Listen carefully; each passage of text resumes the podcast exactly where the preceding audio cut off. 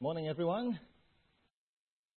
When I was in Mexico uh, during the short term mission trip, one thing I noticed our local missionary leader, Pastor John Lowe, I noticed what he did. What he did was to train uh, all of us, the four of us, as quickly as possible to be able to survive the first 10 minutes of every day. The first 10 minutes of every day was actually the walk that we took from the hotel to the church. Uh, this is the hotel. This is the church. Uh, it's not that bad a hotel, right? Uh, so we went for 10 minutes uh, walk uh, from the church to the hotel. Although walking to the church requires some navigation and going through some, some creepy underground route like this, it wasn't really difficult. But our task for the first 10 minute walk was more than just getting from point A to point B. We had to accomplish two things before entering the church. The two things are buying bread and buying juice. Because we would eat breakfast together at church. And Pastor Lowe was, was very specific, like which stores should we buy these things?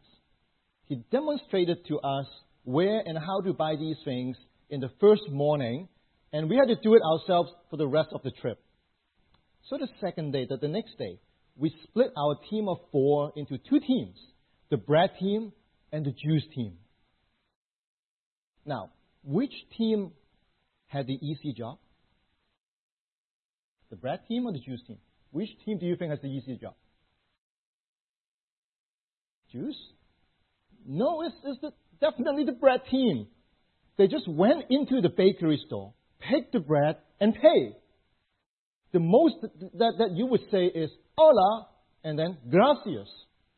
That's all you need to say.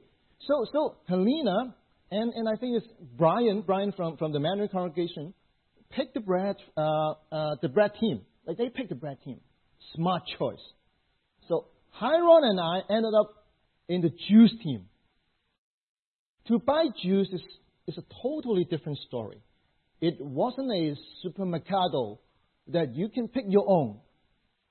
It's a store that you have, it, it's like right, right there. And this is me, this is Hiron. So, so, so you have to order it like a Starbucks.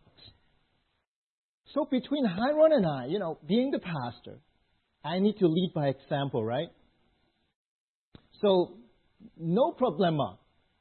Practice makes perfect. So I spent the whole night to practice one line, which is Yo quiero un litro jugo de naranja. Wow. So the next morning, well, it, this is like one liter of orange juice. So the next morning, we started our journey. Then we split up. Hiron and I went to the juice store and I was like, God, give me this, the gift of tongue. Just kidding. So I, when I, when I got to the juice store, the guy looked at me, waiting for my order. So I go, okay. Yo quiero un litro jugo de naranja. And then, you know, that's the nervous moment. Because I have no idea how he's going to, to respond to it. If he went, huh? And you know you're a complete failure. But he was like, ah, see, see. I was like, yes. You know, then I, at, at night I FaceTime with my wife. And I told her that I could say, Yo quiero un, un litro uh, jugo de naranja, without telling her what it means. And she was, her response was like, oh, that sounds Spanish with a Chinese accent. I had no idea how she, she can tell. But, but I did not tell her what it means. So, in fact, she was quite impressed. I mean, she must think that I was speaking, uh, talking about John 3.16 or something. But later, I had this ambition to surpass my mentor, Pastor Lowe. So I decided to buy apple juice instead the next day. Guess what? Another success. Apple is manzana. So, so we got to the church and had breakfast. Pastor Lowe said that they never, ever tried apple juice before, and it was really good. So I was so proud of myself that being a new generation in Mexico, I already surpassed my mentor because I bought them something that they had never tried. Jugo de manzana. He was actually quite happy that I was able to, to try new things without his help. I guess that applies to every generation. That, that we all hope our next one will accomplish territories that we never have. Even as simple as buying orange juice in Spanish, I need to learn from someone. I was given a new language. Someone has learned it, lived it, and then passed on to me. And I was able to do something that I couldn't to begin with. If for something that is more significant, more indispensable, more complex, then the process to pass on and to receive must be more lengthy, more demanding, and more intentional. Gospel and our entire spiritual heritage, which we have inherited from generations and generations of Christians before us, must be preserved faithfully and passed on unreservedly to the coming generations. One, one way God has prescribed to his people in order to pass down spiritual treasures is to have various festivals. Festivals in the Old Testament, such as the Passover, the Tabernacles, and, and the Pentecost, are, merely, are not merely times in every year just to celebrate. No. These festivals were commanded by God to be installed in every calendar year to retell and rehearse God's great work of salvation in history. Festivals, in theological terms, are reenactments of historical and, in fact, historic divine acts. Every year on a prescribed day, Israelites would sacrifice lambs, eat unleavened bread, and bitter herb, and they would even camp outside uh, of their home for a period of time. Festivals reenact people's experience of God's saving act in the past so that every generation can maintain the faith and hope in God and God alone. Festivals are God chosen instrument to ensure God's savings act are remembered generations after generations. Nowadays in the New Testament, Testament church, Passover, Pentecost, and tabernacles are replaced by Christmas, Good Friday, and Easter. These three festivals each commemorate Christ's incarnation, crucifixion, and resurrection. You can tell someone the core of the entire gospel by just explaining the meaning of these three festivals. However, that's the way we celebrate these festivals, or let's just say Christmas, does the way we celebrate Christmas preserve and reenact the core of our gospel? Do we celebrate Christmas just for fun? Or do we celebrate Christmas with a vision to reenact God's saving act? And that the gospel will be preserved and passed on to future generations? Well, let's read a portion of Psalm 78, the second longest psalm after 119, to see how serious God takes in terms of our responsibility to pass on to future generations what God has graciously bestowed to us through previous generations. Uh, Ella is going to read to, to us uh, today uh, the first eight verses of Psalm 78. So, Ella, please. My people hear my teaching. Listen to the words of my mouth. I will open my mouth with a parable. I will teach you lessons from the past Things we have heard and known, things our ancestors have told us. We will not hide them from them from their descendants. We will tell the next generation the praiseworthy deeds of the Lord, his power, and the wonders he has done. He decreed statutes for Jacob and established the law in Israel, which he commanded our ancestors to teach their children. So the next generation would know them, even the children yet to be born, and they in turn would tell their children. Then they would put their trust in God and would not forget his deeds, but would keep his commands. They would not be like their ancestors, a stubborn and rebellious generation, whose hearts were not loyal to God, whose spirits were not faithful to Him. Thank you, Alec. After listening to God's word, let's pray together. Heavenly Father, we give thanks to you for this wonderful psalm.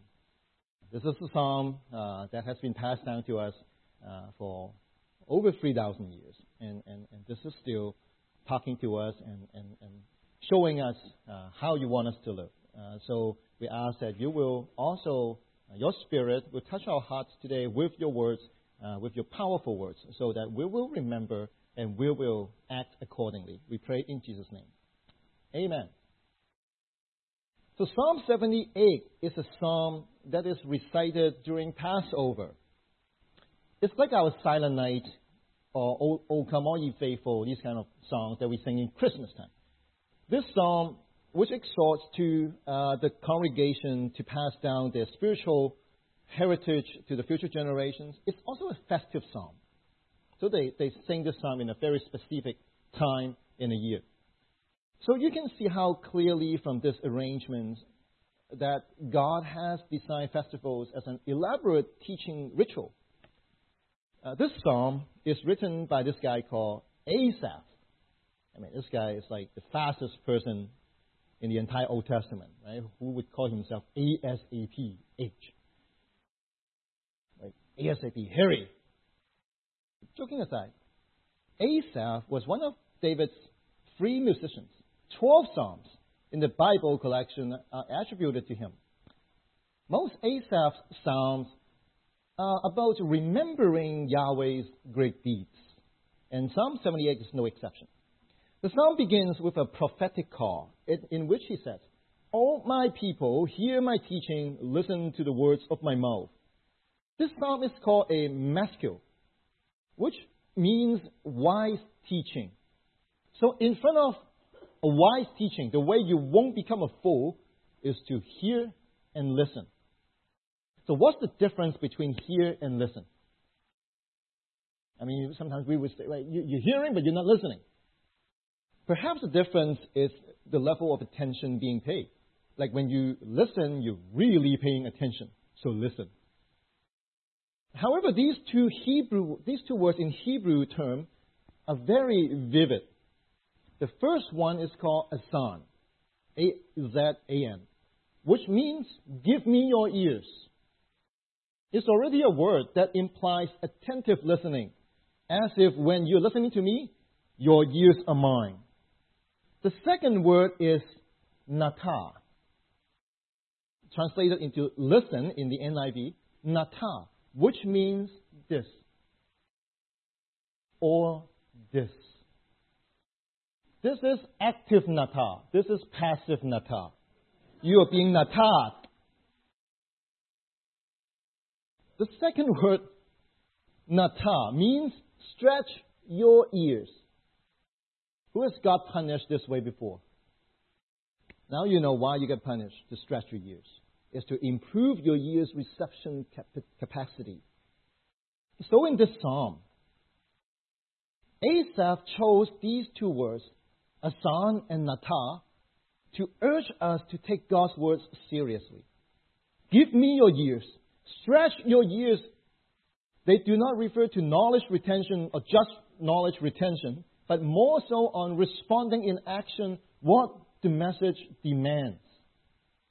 Why you have to treat these messages so seriously? Why you have to give me give Asaph your ears and stretch your ears? It's because these messages were once a hidden mystery that God has finally revealed to us. Verse 2, it says, I will open my mouth in parables. I will utter hidden things, things from of old. Asaph, the poet, is now acting like a prophet, uttering to his congregation what used to be hidden. Hidden things, in some translations, is translated as mysteries, which are basically the same thing. We're familiar with the word revelation. We know that God's words are His revelation. The last book of the, of the Bible is even titled Revelation. The Greek word for revelation is apocalypse, which is the theatrical, a theatrical term meaning unveiling. What was hidden in the backstage is now unveiled at the right moment of the plot. We, we need to give years and stretch ears because what we are going to hear was hidden mysteries that God has unveiled or revealed to us. However, this unveiling process is to be done in every single generation. Verse 3 and 4 address this. What we have heard and known, what our fathers have told us, we will not hide them from their children. We will tell the next generation. See this? Although God has unveiled or revealed the hidden mystery, this revealed message can still be hidden to future generations if one generation fails to pass it on. Well, we can actually unreveal what God has revealed by not passing it on. Not in the sense that we can make it hidden again, but in the sense that we hold it back from future generations. I come across a very powerful video clip on Facebook a few days ago that can serve as an illustration of what Asaph is teaching us here. Let's take a look at this video.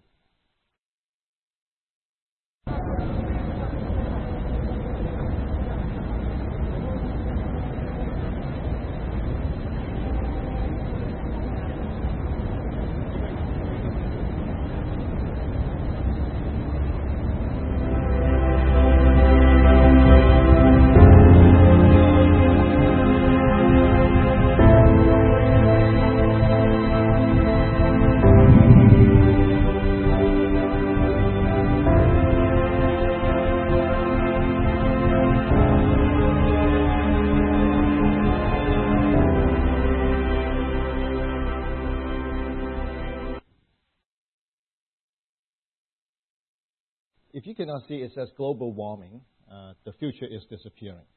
Um, even though this video is about global warming, the idea is the same. Whether it is about reducing air pollution, getting rid of plastic straws, or passing on God's revealed truth, it's all about being good steward of God's blessing for the sake of future generations. Being good steward of our time requires us to pay attention to what we are called to do and do it diligently. For example, we have been passed down onto us the celebration of Christmas and, and, and for Christ's incarnation. So as we celebrate, it's not merely just because it's a cultural tradition, but more so that it is a sacred obligation. So we may ask, what are we supposed to pass on to the next generation? What are we supposed to be good stewards for? Asaph would go on and give us the answer. He says, We will tell the next generation the praiseworthy deeds of the Lord, his power, and the wonders he has done.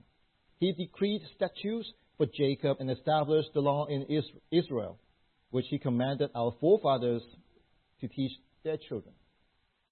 During the, the festival of Passover, Asaph called God's people to tell the next generation about, first, God's praiseworthy deeds, His power, and His wonders, the wonders that He has done. In short, is God's works. Second, we are called to tell the next generations about God's statutes and His law. In short, that's God's words. We are to be good stewards of our rich spiritual heritage in terms of what God has done and what God has said. Well, isn't it how we get to know virtually anybody? By what they do and what they say.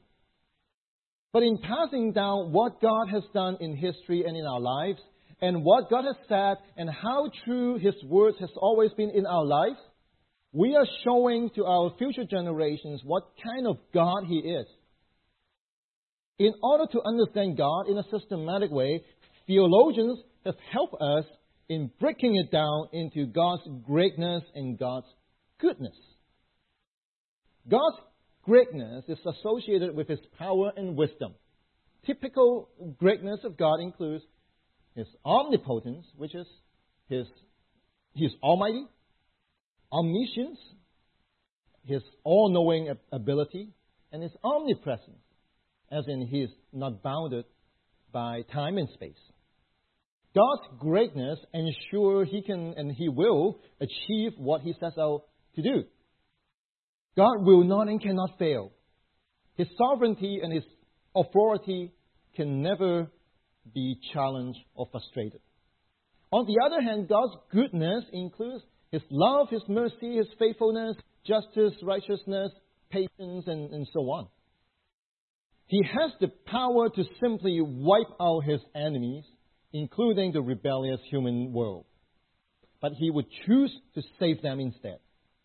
If God is good but not great nor all powerful, then God is only nice but unreliable. If God is, I mean, you can talk to Him, but you cannot count on Him to save you. But if God is great and powerful but not absolutely good, then this God is unpredictable and scary, like Thanos with all six infinity stones. So for God to be God, He must be both absolutely powerful and absolutely good. For us who are called to be like God, we are only called to be like Him in His goodness, not in His greatness. Adam and Eve, on the other hand, attempted to become as knowledgeable as God, and in doing so, they have crossed the line and resulted in sin. That's why the fruit of the Spirit bears only characteristics of goodness. So, in reciting and reenacting God's works and God's words to future generations, we are passing on to them the knowledge and experience that we have with our powerful and good God.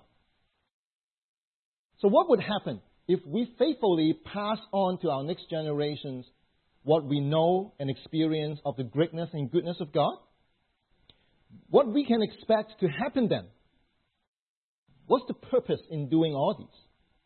Asaph goes on to tell us in verse 6. He says, So the next generation would know them, them meaning God's works and God's words, even the children yet to be born, and they in turn would tell their children. You know, that's right there. The vision statement of every church in every Christian family.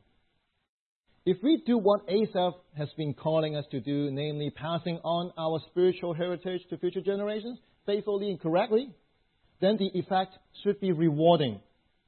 There are two aspects of this outcome. First, the next generation will know God's deeds and God's words. Second, the next generation will go on to tell their children. So if we do our job right, then the next generation will know and will tell. The phrase knowing God in the Old Testament is a very theologically rich phrase.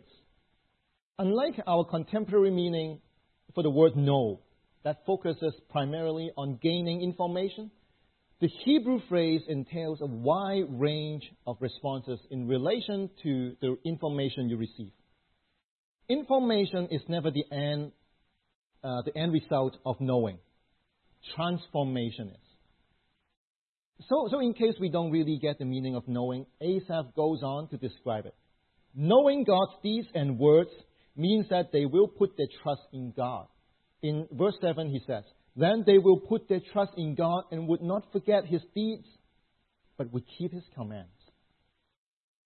The next generation will put their trust in God. This is our greatest hope for our children and our children's children. Trusting God, when put in action, means we will not forget His deeds and we will keep His commands. Trusting God means not in a sense that I trust God to solve my problems, but in a sense that fulfillment and satisfaction in life can all be found in God and God's wills. If putting into this formula here, it means that trusting God for life's fulfillment and satisfaction, we do not need to go outside His deeds and His commands. Putting trust in God means that abundant life, as promised by Jesus, can be found by doing God's work and obeying His words. But how can we nurture such trust in God? We might say, oh, that's the work of the Spirit. That's true, but somehow the way we nurture our next generations does have an effect in developing their trust in God. But so often, our focus can go off track. So often we heard people saying that they don't want to be Christians, because there's so many things we as Christians cannot do. So often we find young people growing up and withdrawing from belief because they perceive our faith to be restrictive, or worse, condemning. A book by David Kinnaman of the Barna Group, titled You Lost Me, published in 2011, attempted to find out in the subtitle of the book why young Christians are leaving church and rethinking faith. One of the driving factors behind this scenario is that young Christians had a general perception that church is a condemning institute. These are the five main categories. Uh, but the first one is condemning. To be fair, Christ has a mandate to address issues that happen around us and in our society and culture. Church needs to guide God's people to discern, based on God's revealed truth in the Bible, what is godly and what is evil. So, what's the problem? Well, the problem is that for any good discernment to take place, the focus cannot be on what is bad. Maybe we are so worried that they would fall into the temptation of the secular evilness, so we put so much emphasis on telling them what is bad for them and what they should not do. You know, we would say, oh, premarital sex is bad. The redefinition of sexuality is unbiblical. The marijuana thing is poisonous. Online dating is dangerous. And stop coming to church is not an option. But one day they will grow up and make their own decisions. And by that time, what's going to help them to make the right decision? It is, unlike, it is likely not what you have defined for them as bad things, but what you have demonstrated to them that reflects goodness. If our approach to develop the next generation focuses on addressing the bad things, then it can easily become legalistic. If we want our next generation to have a strong desire for God, then we need to nurture them to appreciate and admire God's goodness. I used to work in a bank. They always teach you how to distinguish real money from counterfeit money. You don't study fake money. You never do. All you need to do is to know it so well what real money is like. Once you have a good grasp of what real money is like, you can tell what fake monies are. God gave us Ten Commandments, right?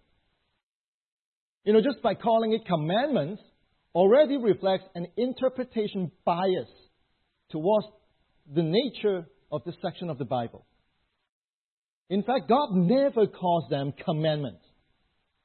In almost all English translations, as in NIV, it goes like this. And God spoke all these words. I am the Lord your God who brought you out of Egypt, out of the land of slavery. Then he goes on, the first word, you shall have no other gods before me. Words in the original setting can be understood as truths. God was essentially saying, I will give you the following ten troops. Well, that's very different than seeing them as commandments. If we only read them as commandments, then we would already perceive them as rules that restrict our behavior. It would be like speed, speed limit or know, Amazon's refund policy. But for ten, the ten words here, maybe we have missed the point if we read it as commandments. To begin with the ten words or ten truths, God did not say, You shall not this and you shall not that. God actually began this whole section by saying, I am the Lord your God who brought you out of Egypt, out of the land of slavery. Okay, if God wants to make the ten words as pure restrictions, then he would have said that he is a holy God or even an angry God. So make no mistakes. But God chose to begin this recording of his ten truths by introducing himself as a God that has liberated his people. God is a good God that provides freedom and peace to his people. God is not like Pharaoh who suppressed and enslaved them. If the ten words are designed as pure restrictions, then God's introduction here is a little contradictory. God intends his people to know from the ten words that God is good, not God is restrictive. And then the ten truths. Almost all translations begin these ten paragraphs in you shall not, except 4 and 5. Well, you shall not. That's pretty clear that these are restrictions, right? Well, I'm not saying that they are not restrictions. I'm actually saying that we should not just understand them as pure restrictions. Have to be really careful here. The word translated as shall not can also mean need not. If you see them as commandments, then you would naturally pick shall not as its meaning. But if you see them as ten truths, then maybe the words need not can give us another illuminating perspective. Shall not focuses on behavior shaping, while need not focuses on transforming one's internal desire. Every early rabbi in Israel knew that the ten words are designed to liberate them, not restrict them. They would interpret them as this If you have God as your one true good God, then you no longer need to find another God. Or you no longer need to kill somebody else, somebody. Or you no longer need to steal from anyone or to commit adultery or to covet your neighbor's properties. It's not just that you're not allowed to do these things. The truth is that you no longer need to do those to find fulfillment and satisfaction in your lives. It's like I don't steal things, not just because I'm not allowed to, but more so because I don't need to. So, how do we nurture this need not mentality? It goes back to the beginning of these ten truths. It's the introduction of God, that God is, is, is a good God who saved them. The foundation of such ten truths is God's goodness.